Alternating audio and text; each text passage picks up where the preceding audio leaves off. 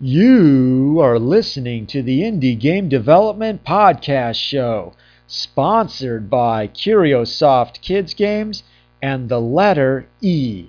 Visit the Indie Game Development Podcast site at www.indiegamepod.com. Thanks again for listening to the show. This interview is inspired by a quick meetup at the Game Developers Conference. Hi, I'm at the IGF Student Showcase, and with me today is a special guest. How about you introduce yourself? Hi, I'm Carlos Guzman from Spain, Barcelona, and I am one of the developers of Galaxy Scraper, which is a game uh, that is in the student competition of the IGF this year. Well, uh, in the game you are a space traveler who has been kept in a little solar system, which uh, planet, whose planets are smaller than they should be. Uh, in the first planet we have two levels, uh, each level is a planet. In the first level we have to kick the monsters, the howling hominids that are in the, um, in the planet. We have to kick them in the mouth to feed the planet, and when the planet is fed enough, we have to run to the ass, and with his flatulence, he will send us to another planet. The second planet is a kind of lava stage where we have to do a platform, a kind of platform gameplay, and we have to kick levers, and the levers will open a door. When the door when the door is open, we have to enter to fight a kind of boil, a gigantic boil, boiler, and that's all. Sure. Um, you know, the, I just want to point out, uh, is it is it downloadable? Yeah, you can go to the web page. That is a little bit complicated to Sure. say because it's because it's. Sure, I'll just, um, I'll link to it. Look, look, look at it in the Google, Sure. Galaxy Scraper, and the first link, that's it. Now, for those who are just listening to this, um, the planet that he was talking about actually has a large mouth, and you just have to put all these items into the planet. Um, your artwork's really nice. Um, how did you come up with that style, and what inspired it? We wanted to create a handmade style, uh, like uh, draws, uh, art, painting, things like that. And we we look at uh, the um, Saint-Exupéry uh, pictures for the draws for the um, Little Prince, and we also take uh, Hugo Pratt as a reference.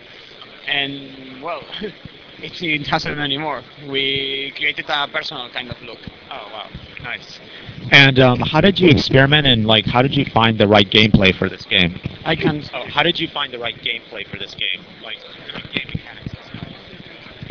Well, we try to do a kind of platform game, so we take the reference of the early 90s and uh, ends of the 80s, Mario, Sonic, that Alex Kidd, that kind of video games, and then we see that uh, Mario Galaxy was existing. We have been developing developing this game for nine months, and when we began to, to develop the game, Galaxy, uh, Super Mario Galaxy uh, didn't exist yet. Well, we didn't know it yet and yes, and and we look at videos at the YouTube and see how do they the things to do us the same. And um, when you play tested the game, exactly what happened? What was the feedback that people were giving you? Uh, the most uh, difficult reaction of the people is uh, smile. People like it very much. Uh, they think they are very funny and it's all nice and people used to, tends to tends to, to smile. And for testing, we that we did the test uh, because we, we don't have people and time to, to do it, and we did all by um, by feeling. Sure. And what was the um, what was the technology that you used to develop this game? Um, yeah. Use uh, C++ uh, to make it with DirectX, and all code is written by us. Uh, well, uh, we, we use some libraries, uh, for for example, Cal3D for skeleton animation, or Bass uh, for sound, but our code is is our, is uh, of our own.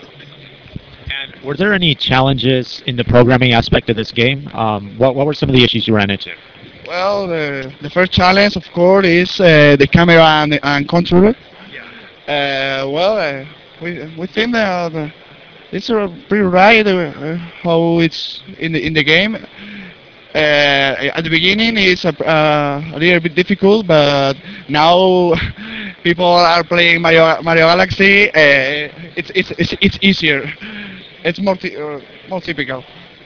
Um, well, uh, the other thing is uh, made uh, the spherical world.